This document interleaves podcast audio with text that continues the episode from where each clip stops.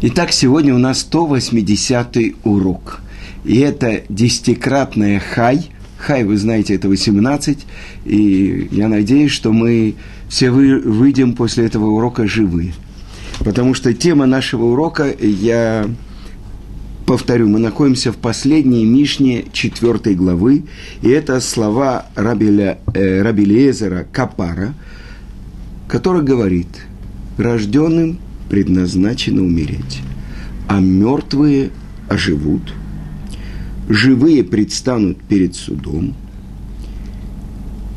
они должны знать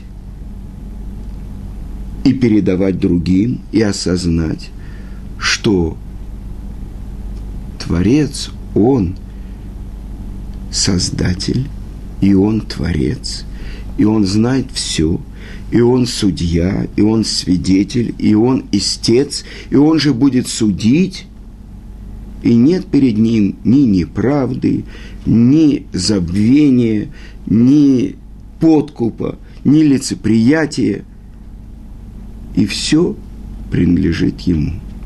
И знай, что всему ведется учет, и чтобы не соблазняло тебя дурное начало, что можно спрятаться от него в могиле – потому что не по своей воле ты был зачат, и не по своей воле ты родился, и не по своей воле ты живешь, и не по своей воле ты умрешь.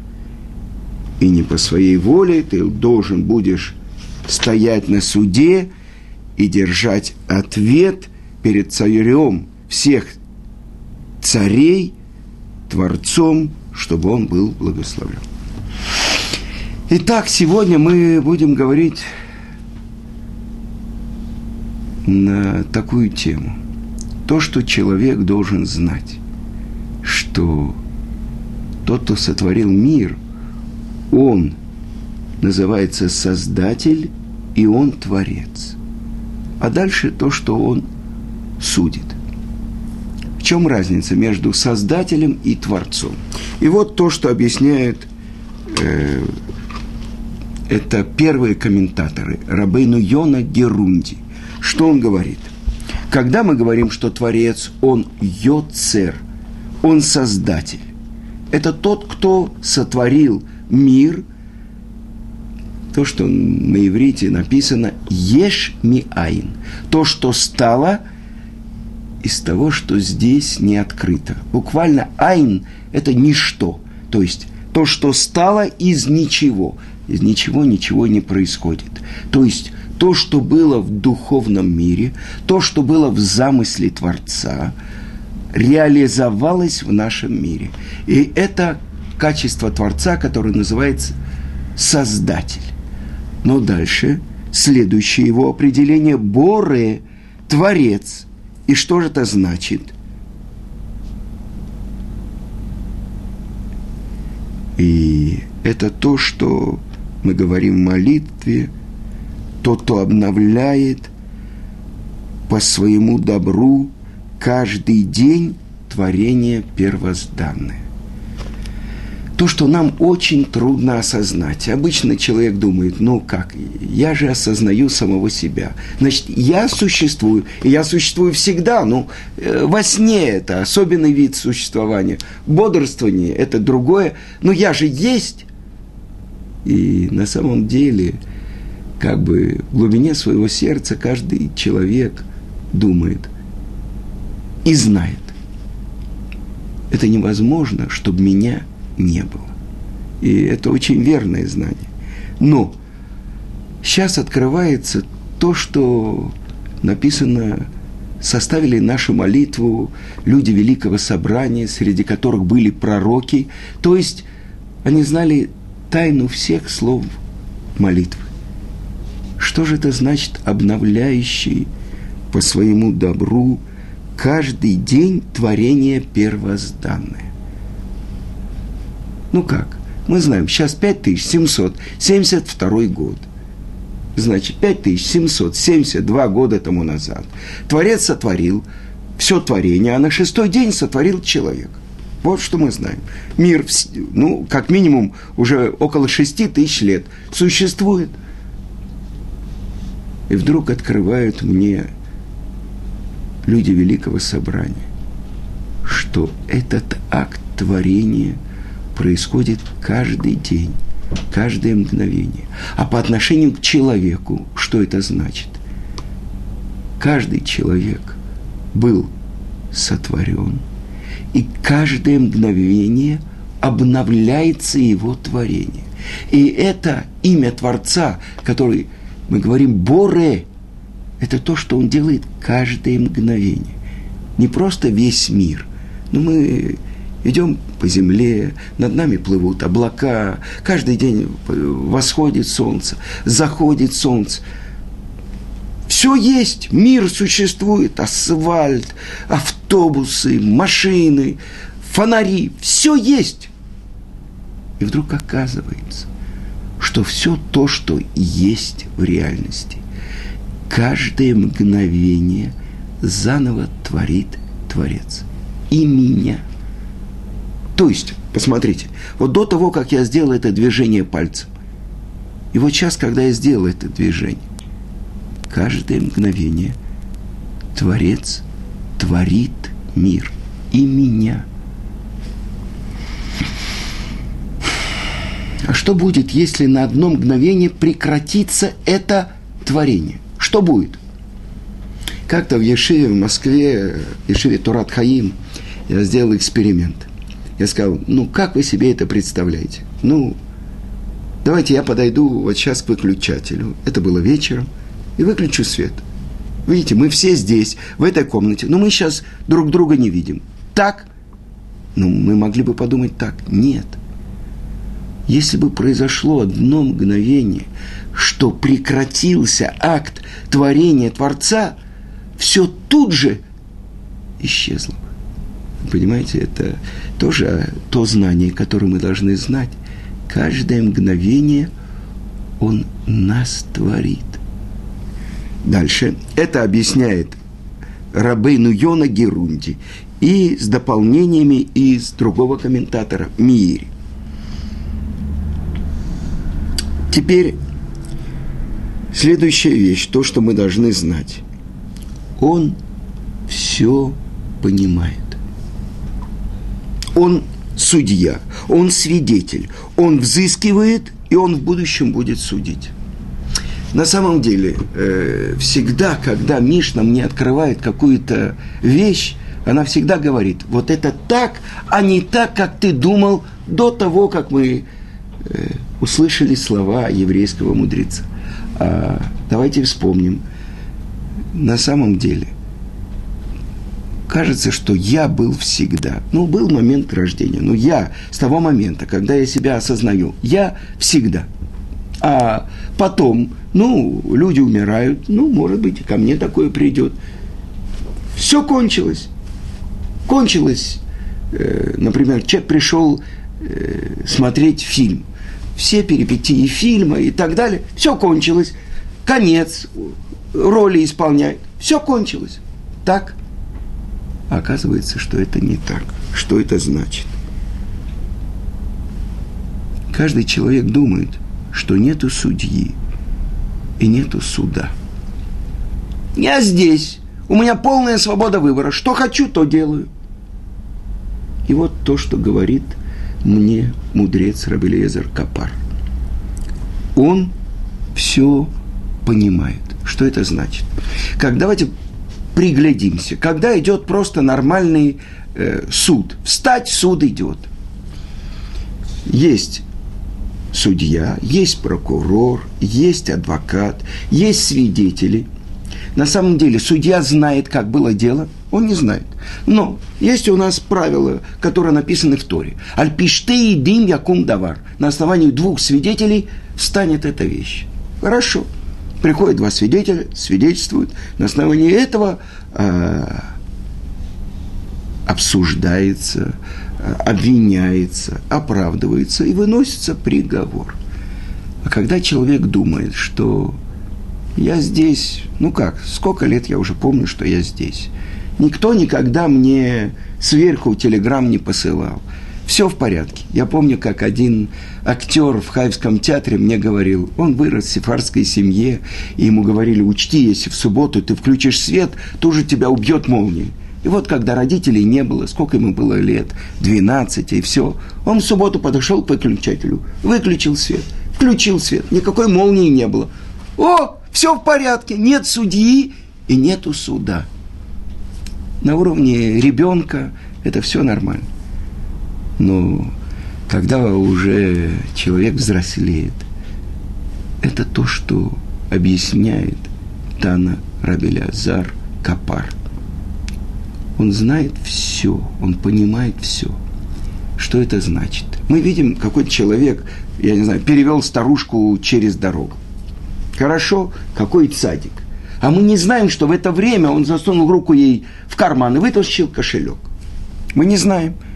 Или одна история, я вам расскажу. Одна женщина, это как раз из новой книжки Акивы Таца, которая вышла в издательстве «Пардес», которая называется «Живи и выбирай».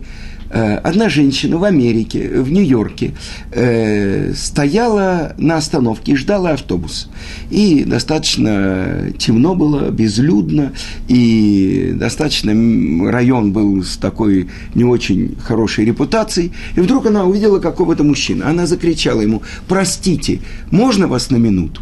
Он перешел дорогу. Вы знаете, я здесь одна, я никого не знаю. Вы можете подождать возле меня, пока я сяду в автобус. Он подождал. Сели в автобус. Он тоже вошел в автобус. Она доехала до своей остановки и поблагодарила его еще раз. Он вышел с ней. Он перед входом в метро, он догнал ее и сказал, вы знаете что, я вам очень благодарен. Она говорит, за что? Я вам благодарна. Вы меня спасли. Это ведь район очень э, с дурной репутацией.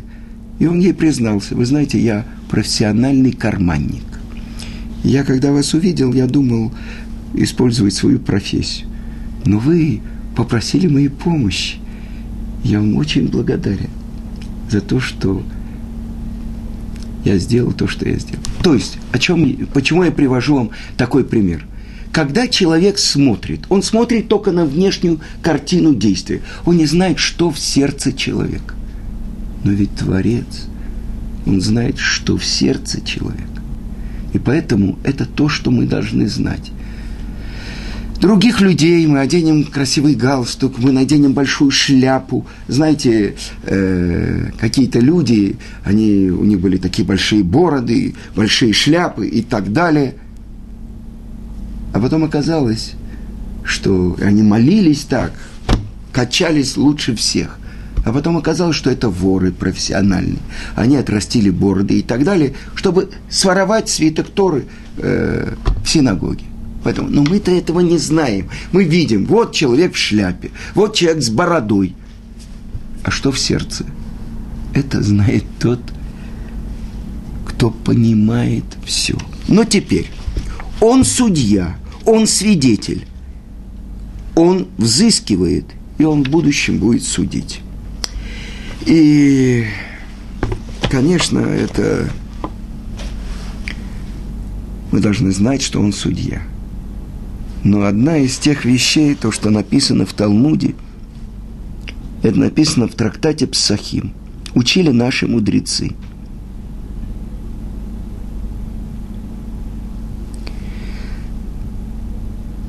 Семь вещей, которые скрыты от людей. И что это за вещи?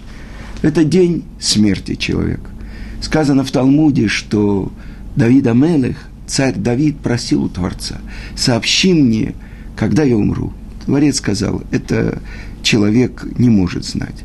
Тогда Давид попросил хотя бы сообщи мне день, когда я умру. И Творец сказал, это суббота. Так вот, день смерти скрыт от человека. В Йома Нехама то есть, когда он успокоится, когда э, придет успокоение в нем душу.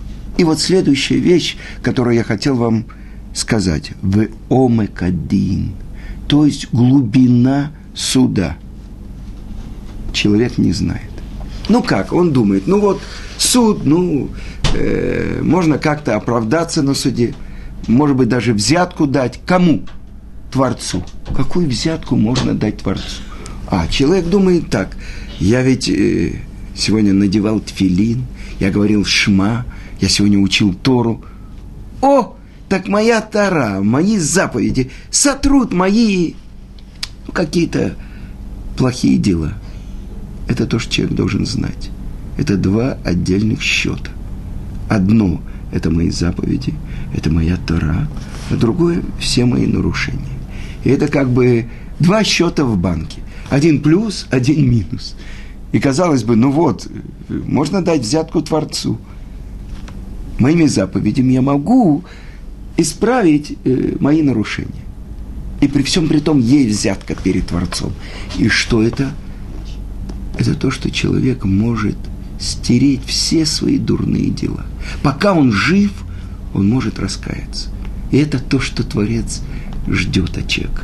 Но я хотел остановиться на другой теме, и почему э, это достаточно страшная тема. Потому что ну, суд будет, ну, все в порядке, у меня же есть там, это, старушку переводил, там, это, пять копеек дал, все в порядке, у меня есть какие-то мецвод, я в порядке. И вдруг оказывается, что такое глубина суда. И для этого я хочу процитировать вам четвертую главу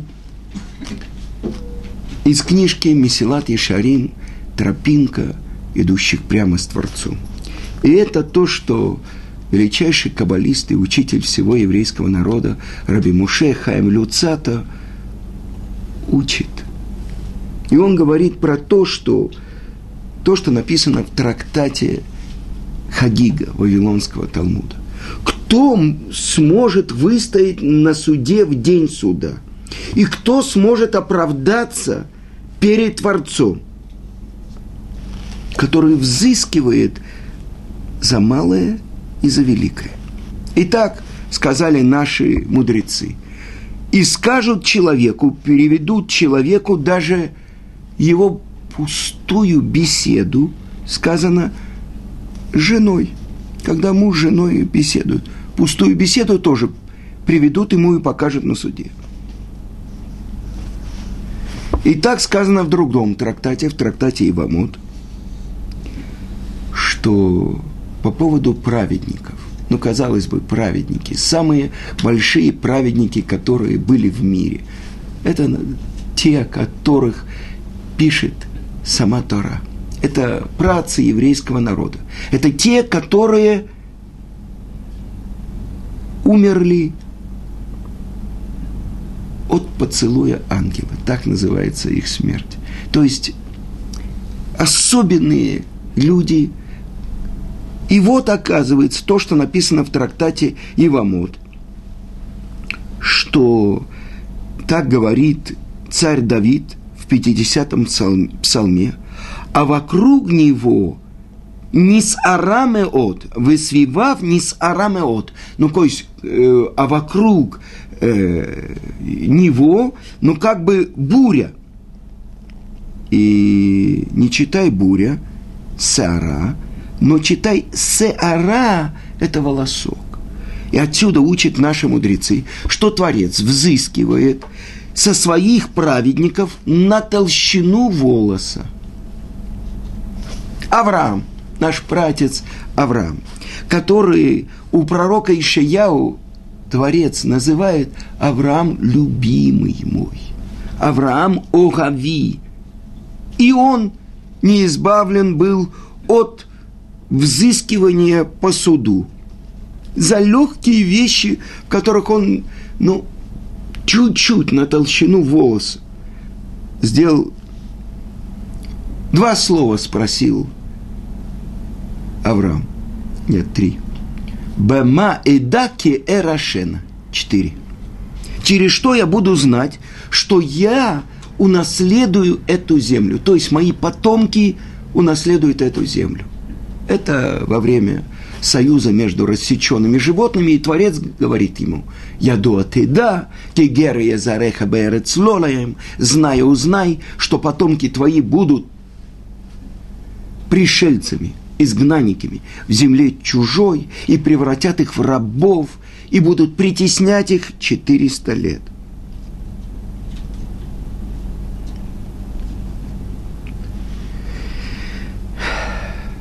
Казалось бы, объясняют комментаторы, что за то, что Авраам спросил, он получил такой ответ. Бема эда ке эрашена. Три слова. И Мидраш объясняет. На самом деле, этот Творец говорит Аврааму, «Ядоа ты да, узнавая, узнай. Через то, что я их отправлю в изгнание, знай, что я их оттуда выведу. Через то, что я их рассею, знай, что я их соберу. Через то, что я их отдам как будто в заклад, знай, что я их выкуплю. Но страдания изгнанием, галутом искупят нарушение. И это то, что спрашивает Авраам.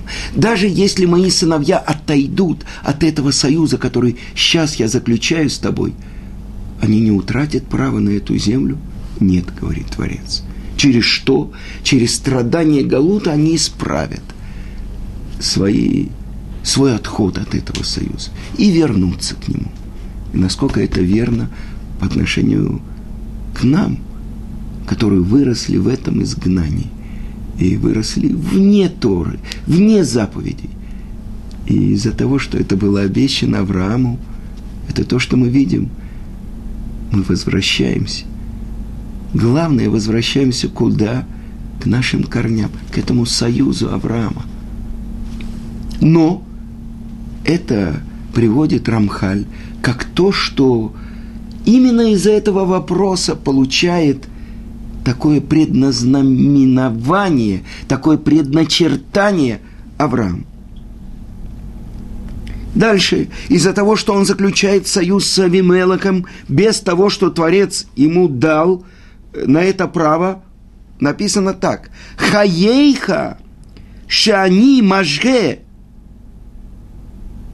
бесимхат банеха шива дород. Знай, что из-за того, что, помните, там было семь овец, это Бер Шева, то есть из семь овец э, дает Элимелаху э, Авраам, и заключает они союз без разрешения Творца. Знай, что твои сыновья вернутся через семь поколений. Из-за чего? Из-за этого союза. Избранный из працев – Якова Вин. Сказано так, что когда Рахель, его любимая жена, говорит, дай мне сыновей, если нет, умираю я. И как бы рассердился на нее Яков и говорит ей, разве я вместо Творца, который лишил тебя потомства, к тому времени у него уже было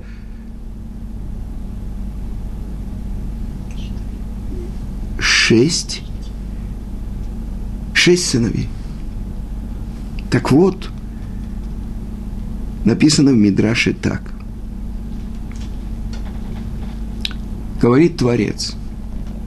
Так говорят тем, кто находится в горе. Что хотел, почему рассердился Яков? Он хотел, чтобы Рахель не прекращала молитву и просьб перед Творцом, что все зависит от нее, а не от него – потому что он не вместо Творца. Но так отвечает тому, кто находится в горе. Ведь наша праведница, наша мать Рахель, она хотела потомства от Якова, потому что Илия и Рахель, они знали, что они должны поставить дом Израиля, родить 12 сыновей. И вот у Леи уже шесть, а у нее нету. И вот она просит. И немного резко отвечает ей Яков. И Творец говорит, так отвечает тому, кто находится в горе, хаеха шебанеха омдим лифней бана. Жизнью твою клянусь, что твои сыновья будут стоять перед ее сыном. Твои сыновья, имеется в виду Атлеи, перед ее сыном – это Йосеф. Но разве это не его сын? И оказывается, когда это реализовалось? Это потрясающая вещь. Те же самые слова. Разве я вместо Творца? Это то, что отвечает своим братьям Йосеф. Когда? После смерти отца они возвращаются. И он видит ту яму, куда бросили его братья. И он есть такой закон, что человек, если с ним произошло чудо в каком-то месте, он должен произнести благословение. Благословен Творец, который сделал мне чудо в этом месте. И вот когда Иосиф произносит это благословение, приходит 11 братьев, бросаются перед ним и говорят, прости вину твоих братьев. Так просил отец перед смертью. И отвечает им Иосиф, плач. Разве я вместо Творца? Тогда мы понимаем, что вот в этом чуть-чуть резком ответе Якова был заключен как в горчичном зернышке те события, которые должны были произойти в будущем. Вот этот спор между братьями и Иосифом, который был причиной того, что Иосиф был продан в рабство, та цепочка, которая началась с Авраама, что семейство Якова должно спуститься в Египет, и с этого момента начинается отсчет изгнания, то, что было сказано Аврааму. Вы видите, как мельчайшее нарушение наших працев ведет к тому, что происходит с их сыновьями. Следующая вещь. Когда Яков возвращается, он бежит от Лавана, и Лаван гонится за ним, чтобы его убить. В конце концов, они заключают союз, и он уходит от Лавана. И вот он идет навстречу своему брату, родному Исаву. Ведь прошло уже 20 лет, 20 лет после того, как он получил благословение, ему было в тот момент ши, больше, извините, 63 года ему было, когда он получает вместо Исава благословение. Еще 14 лет он учится в Ешиве у Эвера – 20 лет он находится у Лавана. Прошло 34 года. И вот сейчас он посылает посланников к Исаву с подарками и так далее. И он понимает.